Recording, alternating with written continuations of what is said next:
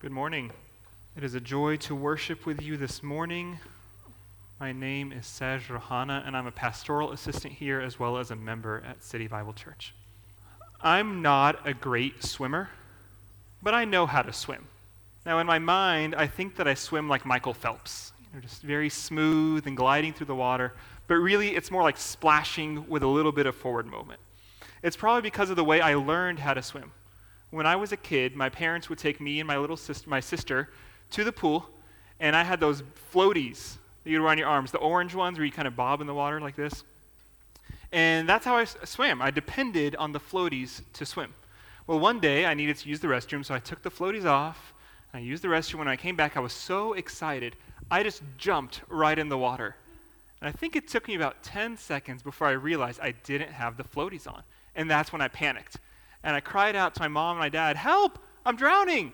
My dad was very calm and he said, Just kick with your feet and paddle with your hands. And I started to, and I swam. I, I didn't need the floaties anymore. So I learned how to swim by almost drowning. That's probably why it still looks like I'm drowning when I swim today. today, our psalm starts with someone who is found in deep waters. And while I wasn't actually drowning, it felt like I was. And I cried out to the people that I knew could help me. And today, the psalmist is in spiritual danger. And he calls out to the person that he knows can help him, the one who can save him from his sin. Let's pray and we can get into the psalm. Father, we thank you for your word. We thank you for allowing us to examine it, and for your Spirit who searches our hearts and makes your word come alive to us. We pray today that we would submit ourselves to your word and that we would learn to trust in Jesus for all of our needs. We pray in the name of Jesus. Amen. Before we start from verse 1, we're going to start with verse 7 because I think in verse 7, the psalmist tells us what the main point of the psalm is. He says, Israel, put your hope in Yahweh. That's the point of the psalm. And I'm going to show you th- through the sermon how that is. But the main point is that we should put our hope in God, and specifically in Christ, because Christ is the one who redeems us from our sins. Now, a couple notes before we jump in. When it says Israel, it's not talking about the country to our south, but rather ancient Israel. We could also call them the people of God, those who trust in Him. And when it says Lord with all capital letters, capital O, capital O, uh, R, D after the L, that is the personal name Yahweh. So if you hear me saying that, that's why I'm saying that. I'm not just a weirdo. Maybe I am. Um, but that, that's why I say that. But, but the, the point is, the main point of the sermon is to put your hope in Christ who has redeemed us from our sins. Now let's look at verses 1 and 2. Out of the depths I call to you, Yahweh. Lord, listen to my voice. Let your ears be attentive to my cry for help. Have you ever felt this way? Have you ever prayed this way? God, I need you. I'm stuck. Help me. Hear me. This is language that is common for the people of God. All throughout the Bible, we see the people of God calling out to Him as a way to be saved from whatever is troubling them. And it's even what God desires. In Psalm 50, verse 15, he tells his people, Call upon me in the day of trouble. I will deliver you, and you shall glorify me. That is God's desire, is that his people would call out to him. And that is what we must do. If we worship the one true God, we call out to him. And now, again, the image here is the depths is like deep water. It's deep water that uh, you would drown in, that you would sink if you didn't have a flotation device. And there is a desperation in the psalmist that we see. He is stuck in deep waters and he needs help. But the question is what is causing him so much despair?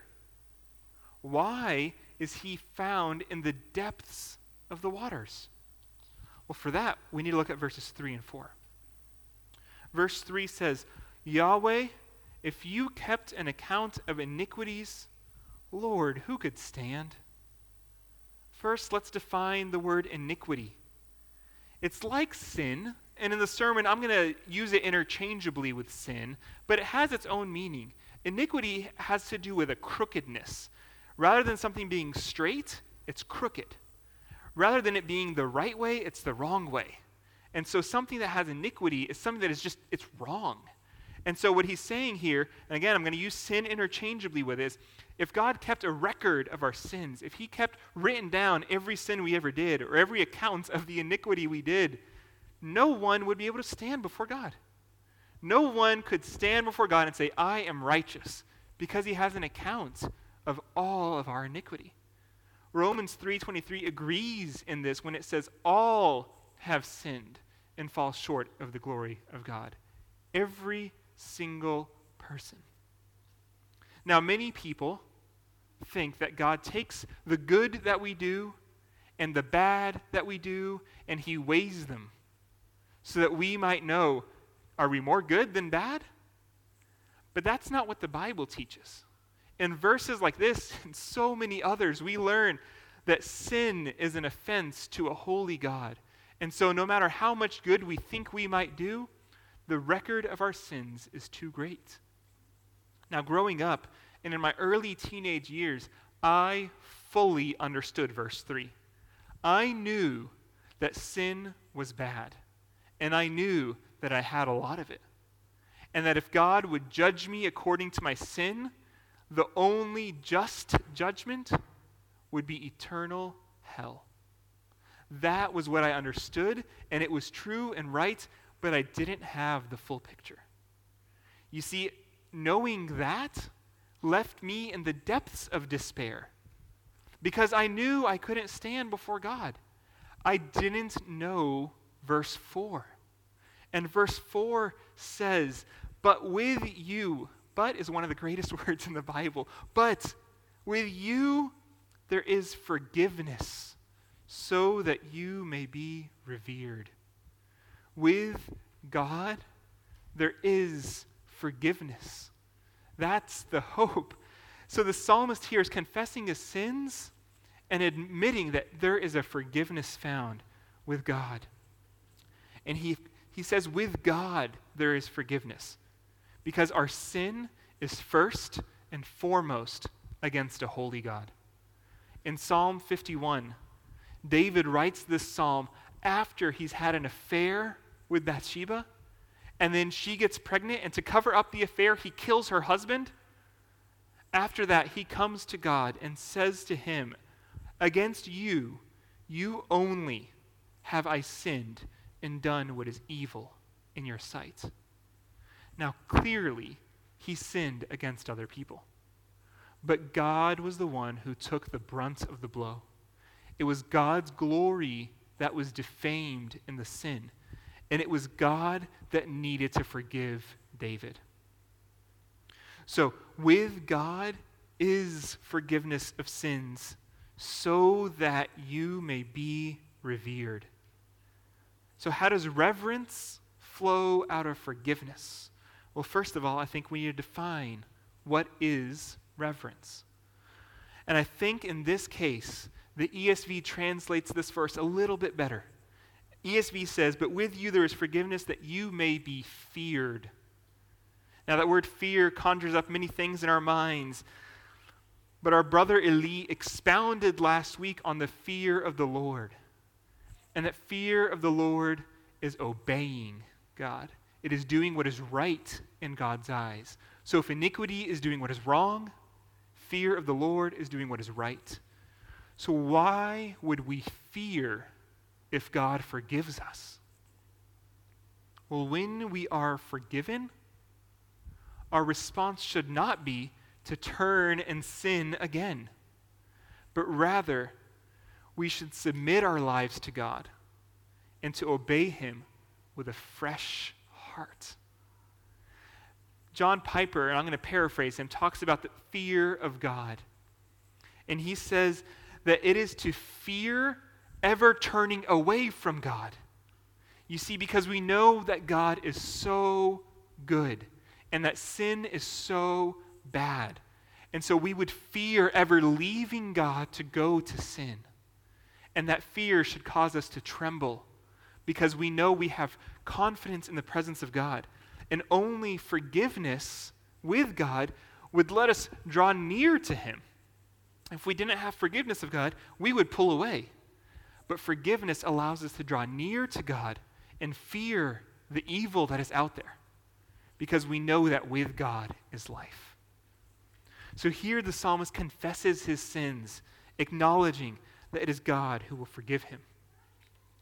Let's look at verses 5 and 6 to see what he does next. Verse 5 I wait for Yahweh. I wait and I put my hope in his word. I wait for the Lord more than watchmen for the morning, more than watchmen for the morning. Now, the repeated words in the psalm show that there's an emphasis and the main point in this stanza right here is that the psalmist will wait. It's clear. Wait is repeated three times. That is the point of the psalm, is that there is a waiting to be done. But what is he waiting for? He's waiting for redemption. Now we're going to see that in verses 7 and 8. But to get there, we have to understand what is redemption. Now, redemption is being bought back with a price it is being saved from our sin. We use this word a lot, but sometimes it, it almost loses its meaning because we use the word redeem so much. So, so, what does it mean? In the Bible, we're given an example from Leviticus 25 of what it looks like to redeem land. And it's the same thing with our souls. So in Leviticus 25, it says that if a man owns land but becomes poor, he can sell that land to get money to eat, to survive. But that land still should belong to his family. So a relative has the option to go and buy the land, to redeem the land, and bring it back into the family. That same man who was poor, if he gets money again, also has the option to redeem the land. And that means he can go and buy the land back and make it his again. So to redeem is to buy something back for a price. And in a spiritual sense, we have all sold our souls to do evil. And God is the one who's going to come and he's going to buy back our souls for himself. And so that is what the psalmist is waiting for. He's waiting for God's redemption. He knows he needs this redemption, and he waits for it with confidence. Now, we know he waits with confidence because he uses this image of the watchman waiting for the morning.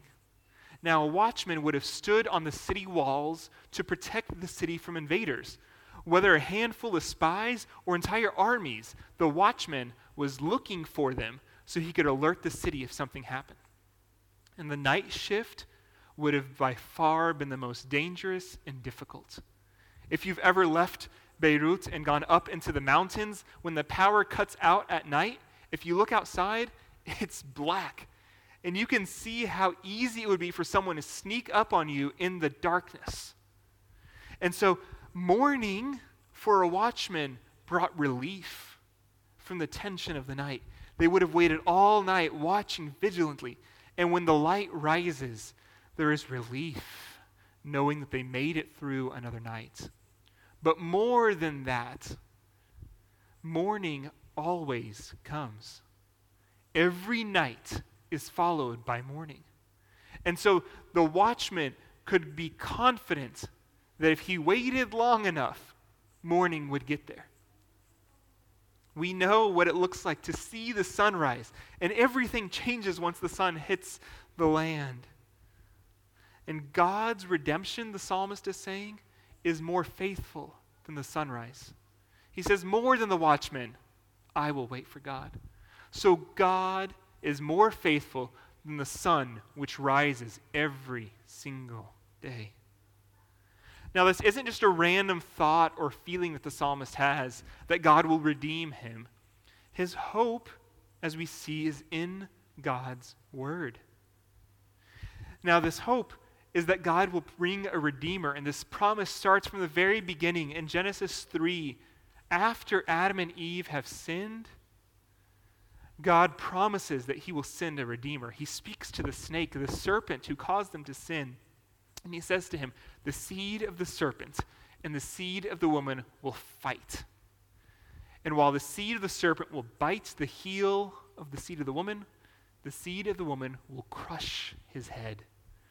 And ever since that point, the people of God have been looking for and have been waiting for the snake crusher the sin destroyer, the one who would redeem people to God.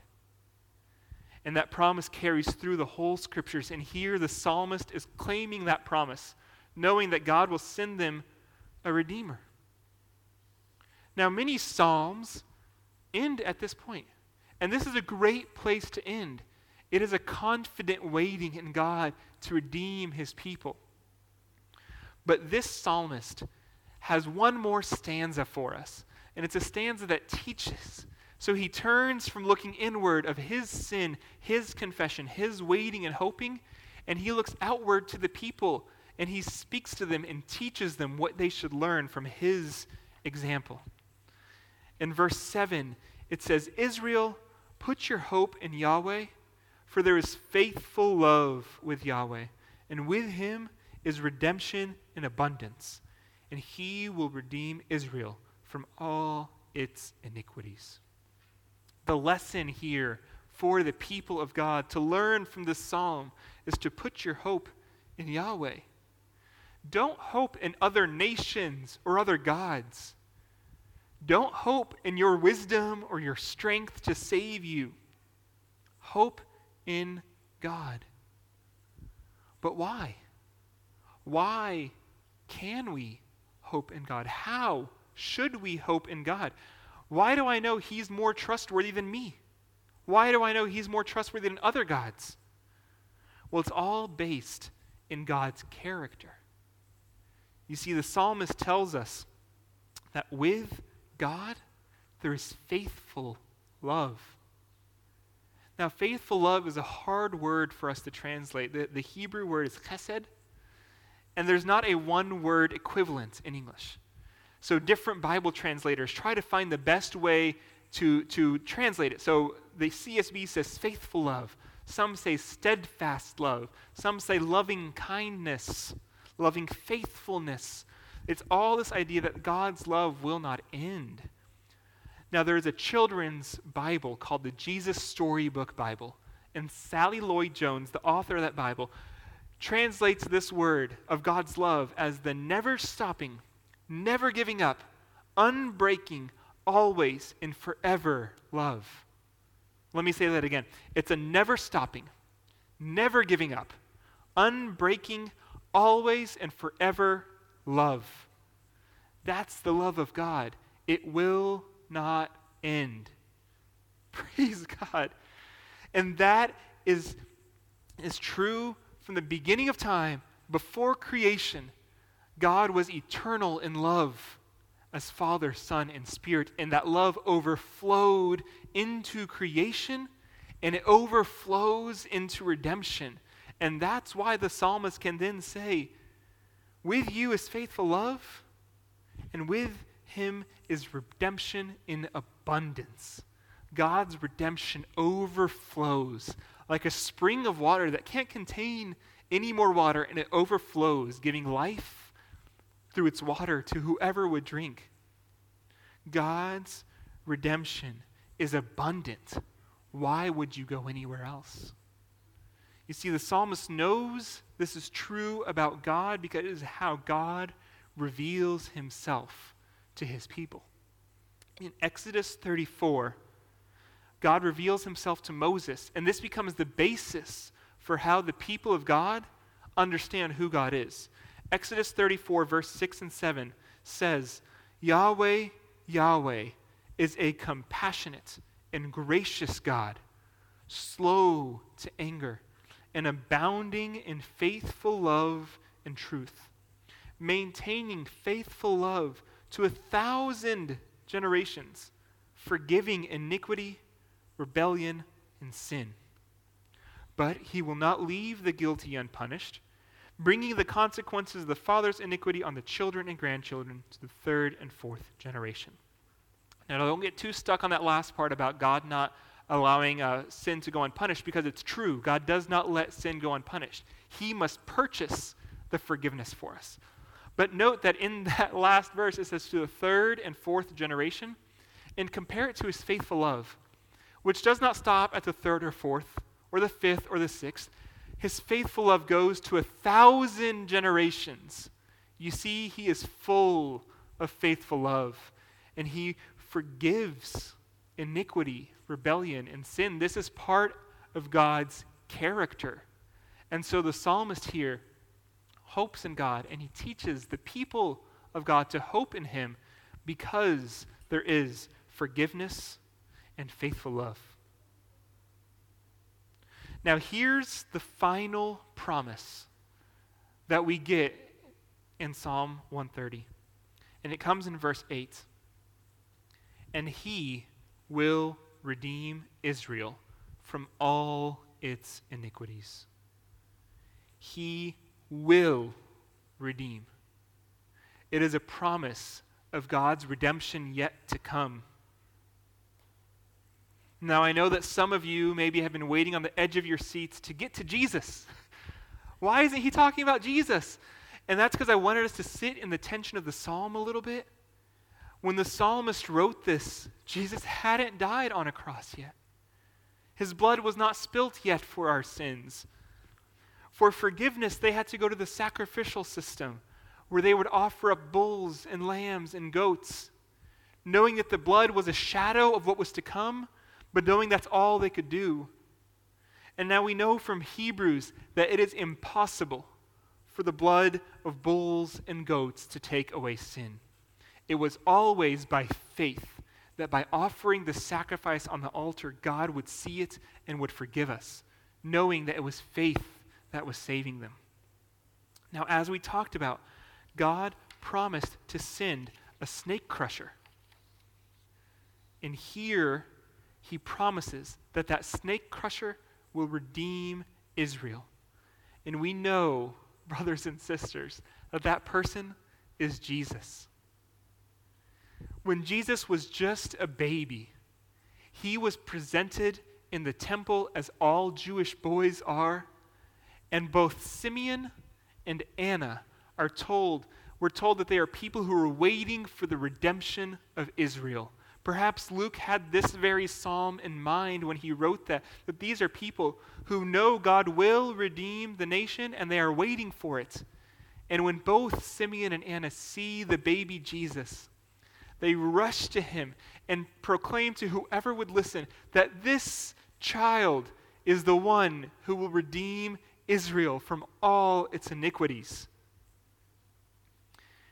You see, and then later in his life, Jesus was nailed to a cross and was killed for our sin. You see, sin demands the penalty of blood. And Jesus spilled his blood as the payment to redeem our souls from evil. He bought us back for God. And we learn in the New Testament that the record of our sins that the psalmist here talks about is nailed to the cross with Jesus, and our sins are counted no more and that Jesus did not stay dead. He rose from the dead so that all who would believe in him would have eternal life. Now, the promise here in this psalm is for Israel. It says he will redeem Israel from all its iniquities. But in Ephesians, Paul talks about a mystery that was revealed in Christ. And he says that that mystery is that the redemption is not just for the people of Israel, but it is for all nations, all people. Anyone who would trust in Christ has redemption in him. Now, if you have never known the redemption that is found in Christ? What is stopping you? What are you waiting for? Romans 10, verses 10 to 13 says, For with the heart one believes and is justified, and with the mouth one confesses and is saved. So it's saying that by faith you are saved. It is the heart that believes, it is the mouth that confesses. It's not the works that you do, it is by the heart that you believe and confess. For the scripture says, Everyone who believes in him, that is Jesus, will not be put to shame. For there is no distinction between Jew and Greek. That's what I just said. All people, Jews and non Jews, have access to the love of God. Why? Because it is the same Lord who is Lord of all bestowing riches on all who call to him. For everyone who calls on the name of the Lord will be saved. Do you see that, brothers and sisters? This psalm starts with a psalmist in the depth of his sin calling out to God. And in the New Testament, we see that everyone who calls out to God in the name of Jesus will be saved. So put your hope in Christ and he will redeem you from your sins. And the amazing thing is, there's no more waiting needed. He has come. Redemption is available today. Are you a follower of Christ in this room? Do you claim the name Christian? Are you still crying out? Are you still repenting of your sin? We know that none of us are perfect. Everyone has sin, and we must continue to repent of that sin and develop a posture of humility and repentance before our holy God. You see, just like you were saved by faith, so will we be kept by faith in Jesus. Now, this plays out in various spheres of our life I'm going to ask a few questions just to get you thinking. And in our time of reflection today, let the Holy Spirit guide you as you think about these questions to check your heart for sin and repent. In your family, are you sinning against your family in some way? Spouses, are you constantly fighting? Parents, are you agitating your children? Children, are you disobeying your parents? Dishonoring them? Put your hope in Christ. Call out for redemption, and He will save you from your sins. In your workplace, are you honoring your boss, your coworkers, even your customers, even the annoying ones? Are you stealing time from your company? Are you stealing materials? Are you gossiping or working for your own gain rather than the Lord's? Put your hope in Jesus. Call out to him for repentance, and he will redeem you from your sins. Are you caught in a lifestyle, or are you making a practice of sinning? You know that it's wrong, but you either can't or you don't want to stop. Put your hope in Jesus. Call out for redemption, and he will redeem you from your sins. Brothers and sisters, put your hope in Christ who redeems us. Whether you have never called out to God before or whether you call out to God all the time, today is a reminder that He is faithful in love and He has redemption in abundance. So let us rejoice. Let us rejoice in God's perfect provision in Christ. We could not save ourselves from sinking in the deep waters, but God can and He does. He sent Jesus down to pull us up from the waters and to save us from drowning. So call out to Him today. Put your hope in Christ, who will redeem you from your sins. Would you pray with me? Father in heaven, we thank you for the shed blood of Jesus, the blood which speaks loudly calling out, Lord, for our forgiveness and our redemption. Lord, I pray that we would humble ourselves and that we would seek your redemption in our lives. Give us grace today, Lord, to see our sin and to repent of it. Father in heaven, we trust you. We pray this in the name of Jesus. Amen.